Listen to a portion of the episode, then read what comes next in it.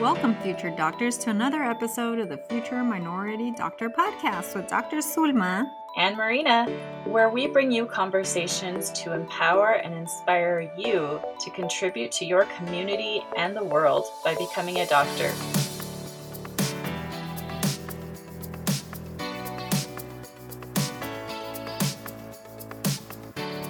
Welcome back, future doctors. Today we are finally getting around to talking about the MCAT. That's right, the Medical College Admissions Test, or MCAT for short. It's an acronym that strikes fear into the hearts of so many pre meds. I remember it struck some fear into my heart. What about for you, Dr. Zulma?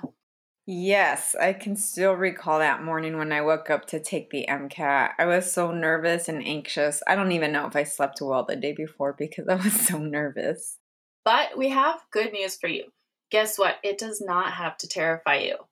That's right, because seen in a certain light, it is just a test. It's a series of questions with multiple choice answers. Back when we took it, it was a paper booklet with those little bubble in test answer sheets.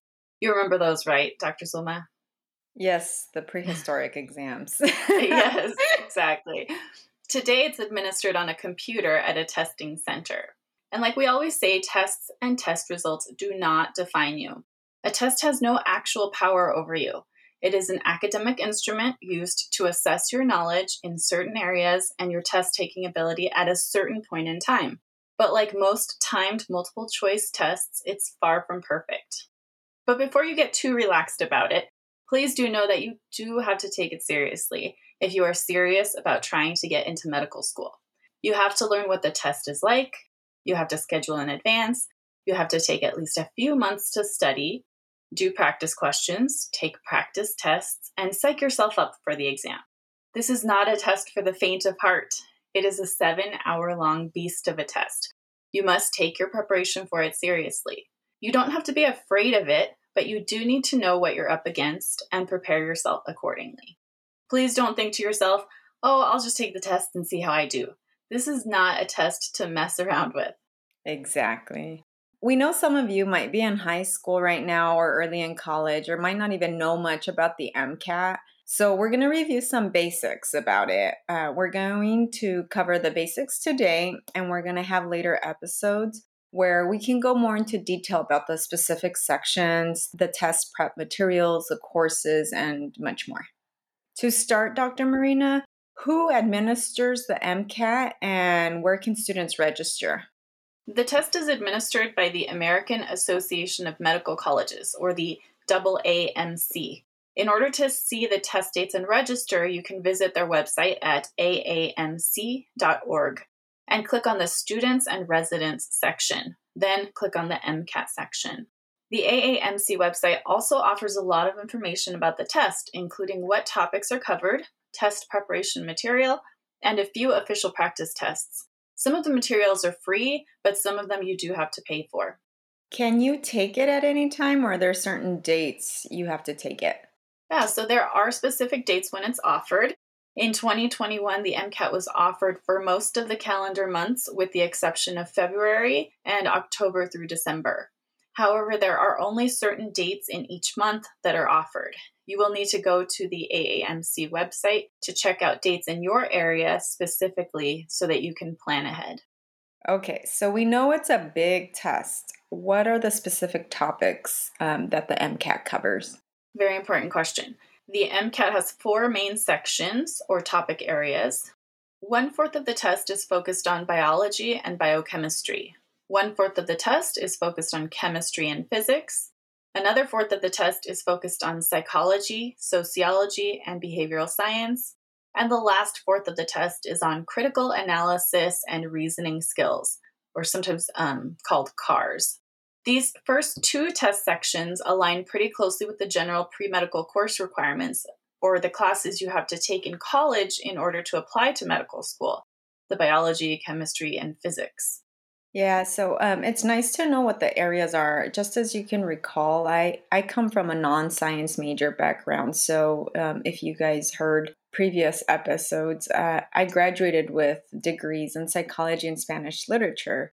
So when I reflect back on taking the MCAT, I would personally recommend t- taking a biochemistry course in college if you can. um, if you are a non science major. I struggled with this section a little bit as it didn't come easy because I had never taken the the course before. And biochemistry isn't a pre med course requirement for all medical schools. There's only a few from my research back then that required it. So obviously, I didn't apply to those medical schools.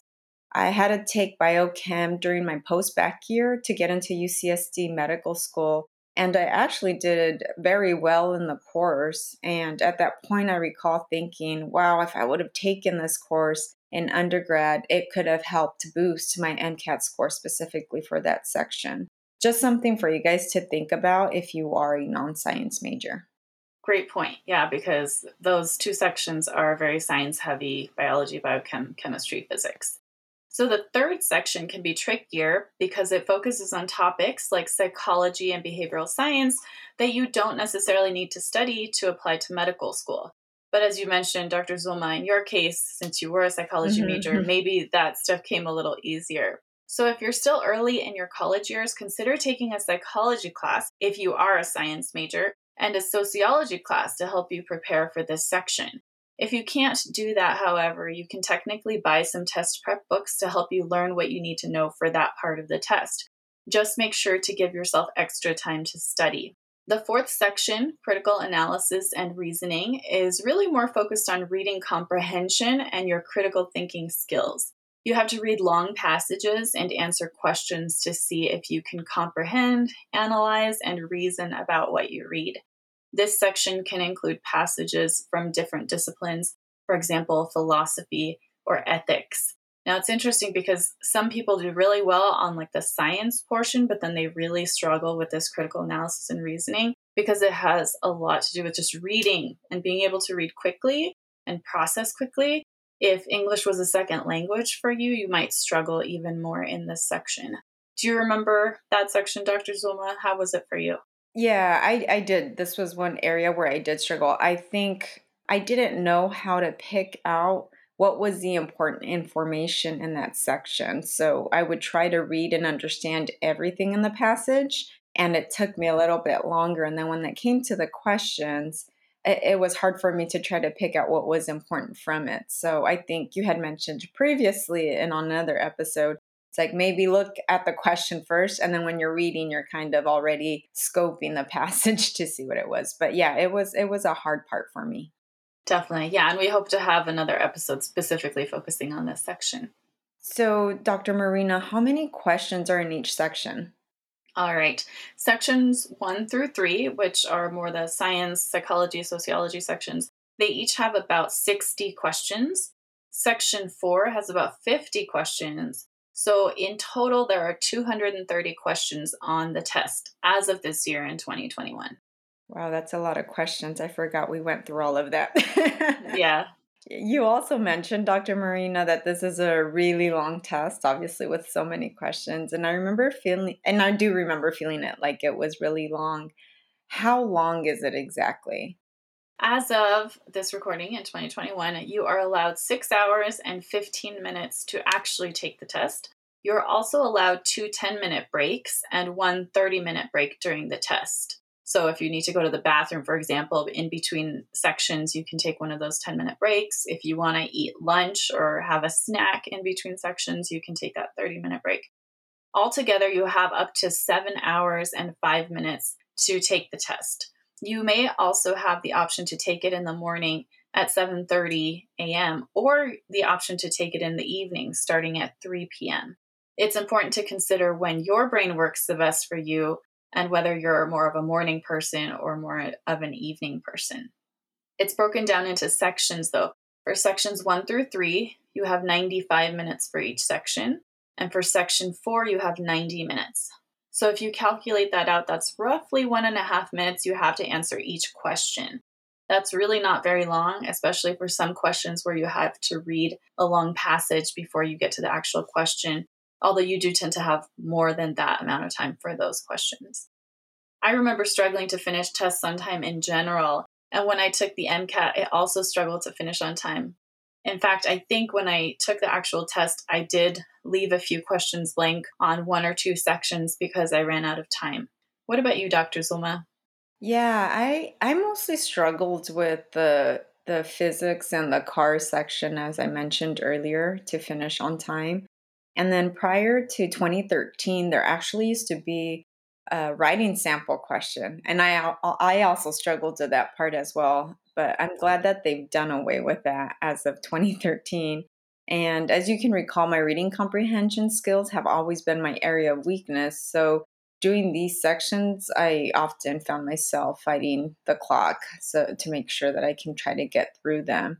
But you know, I just did the best I could. Mm-hmm. And Dr. Marina I also remember it wasn't cheap as well. The test. How much does the test cost nowadays?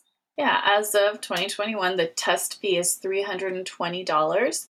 The AAMC claims that this covers the cost of designing and administering the test, as well as the cost of sending the scores to all of the medical schools that you will apply to.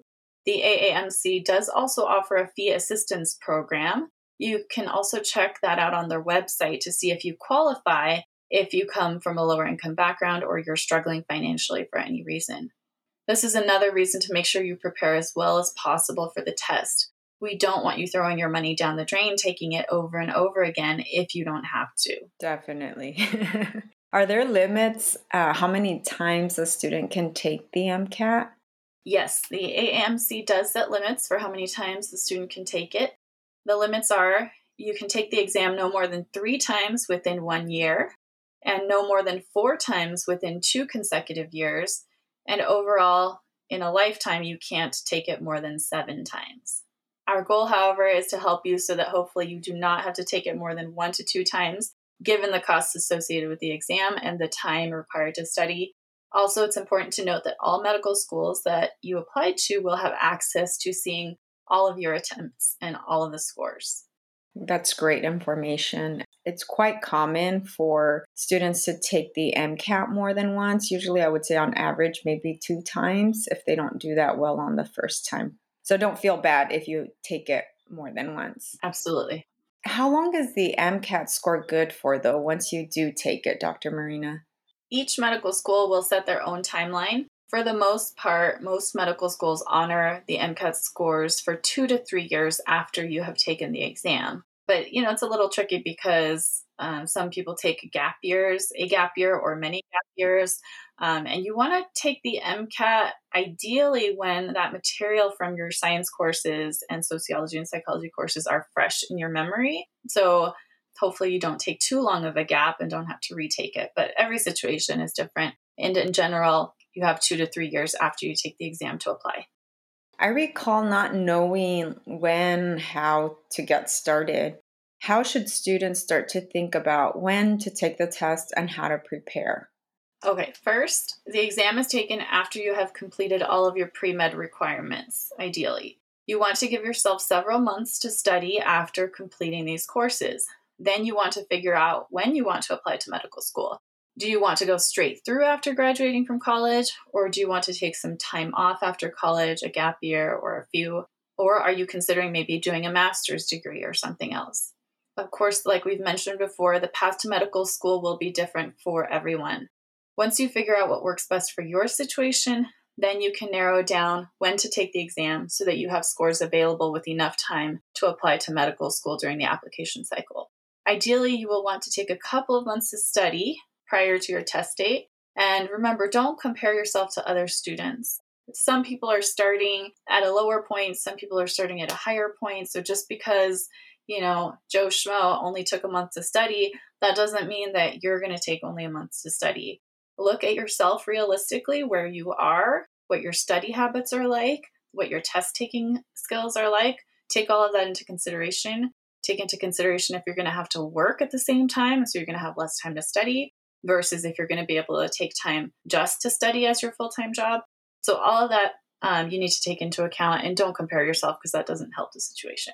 Definitely. So, again, a lot of it is planning and just depending what your situation is and everybody is going to be different. I agree, Dr. Marina. I remember there were people that were still not graduated yet, but they were already studying for the MCAT. But for some people, that won't work because they also hold a part time job or they have other things. So they just have to wait until after they graduate, and that's okay. how should a student prepare to study for the MCAT? Like we mentioned, we're going to have a few more episodes covering the details of test prep materials and all that other stuff, um, all the different sections. But in general, here are a few basic principles. So, first, give yourself about three to six months to study.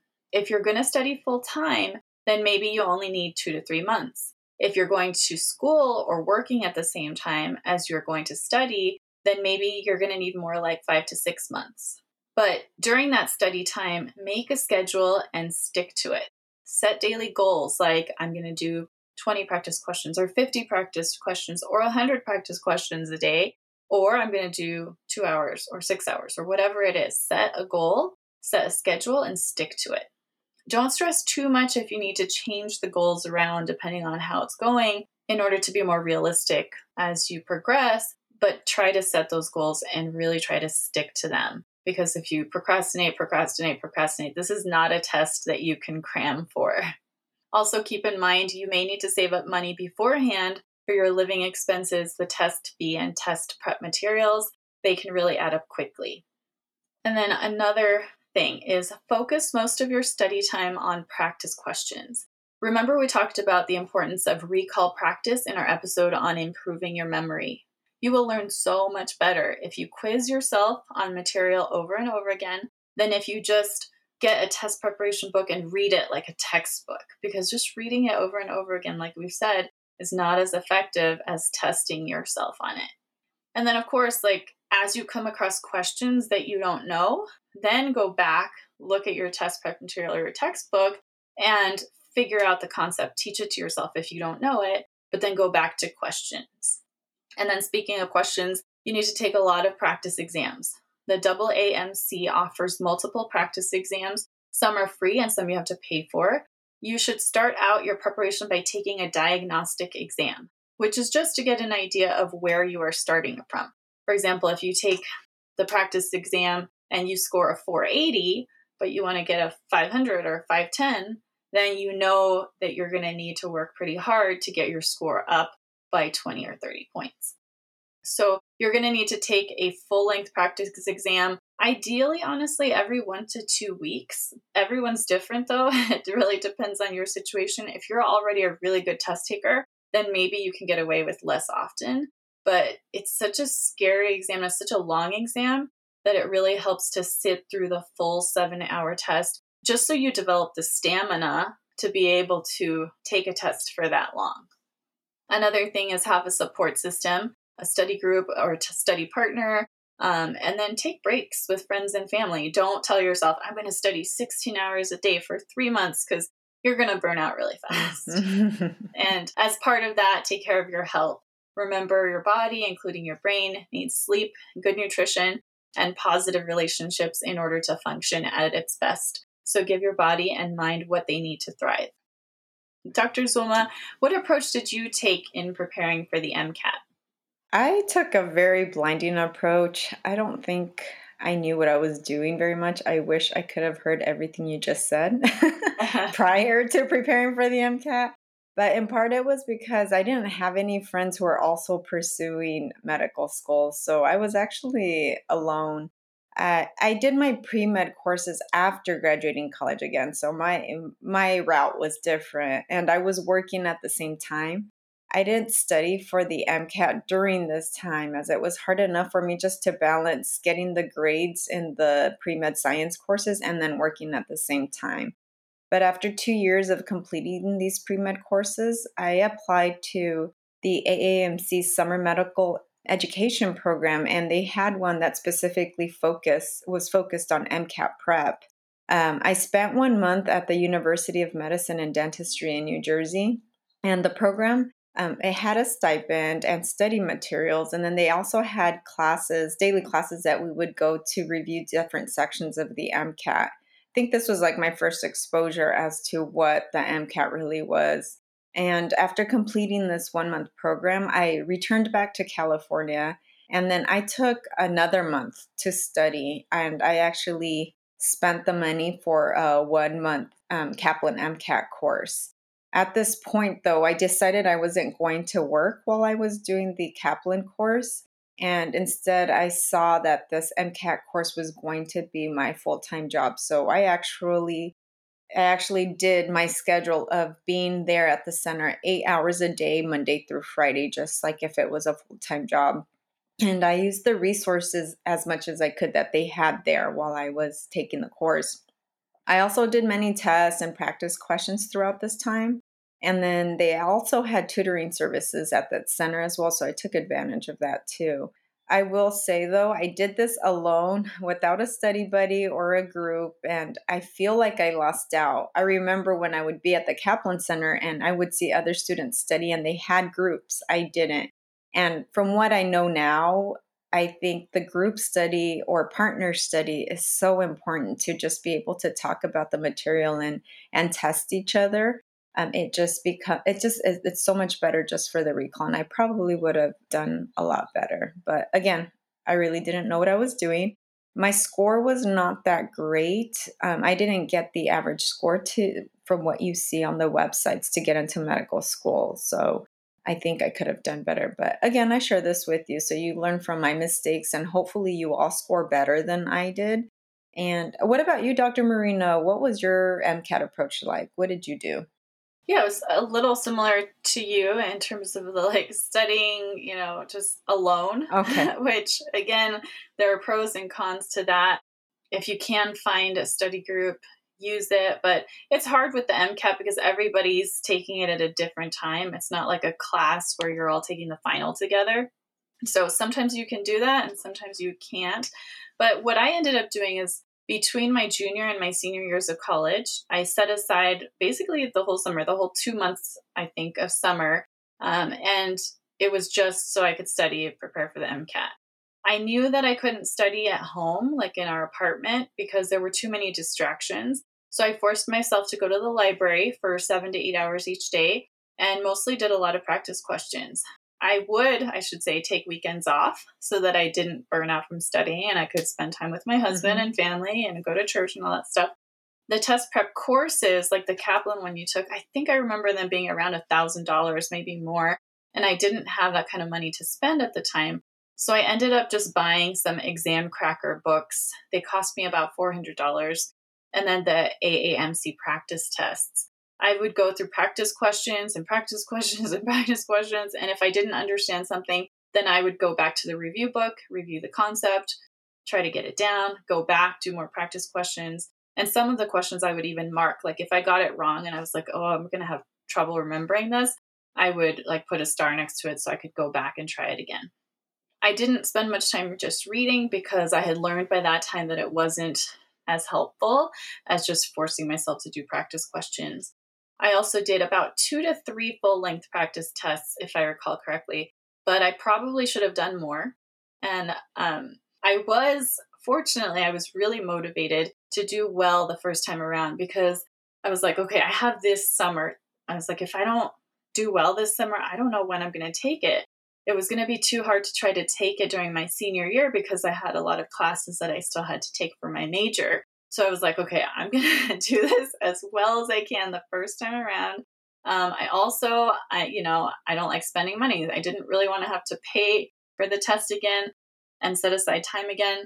So um, I really was motivated. And thankfully, I did end up doing well enough my first time around, scoring around the 80th percentile, which is not, you know, like the top score, but it was good enough to be competitive in my applications to medical school and also because I had a lower GPA, I was also really motivated because I thought, okay, if I can get a competitive score, at least like above a certain threshold, then medical schools, even though they see my GPA it's lower, they might still consider me as a potential applicant.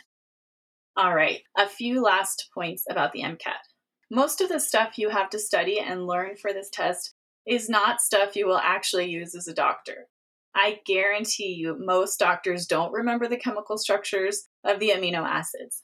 However, they do know how to study and how to work hard. So don't think about it as a test of how smart you are. Think of it as a test to prove that you have the study habits and the dedication needed to succeed in medical school and as a physician.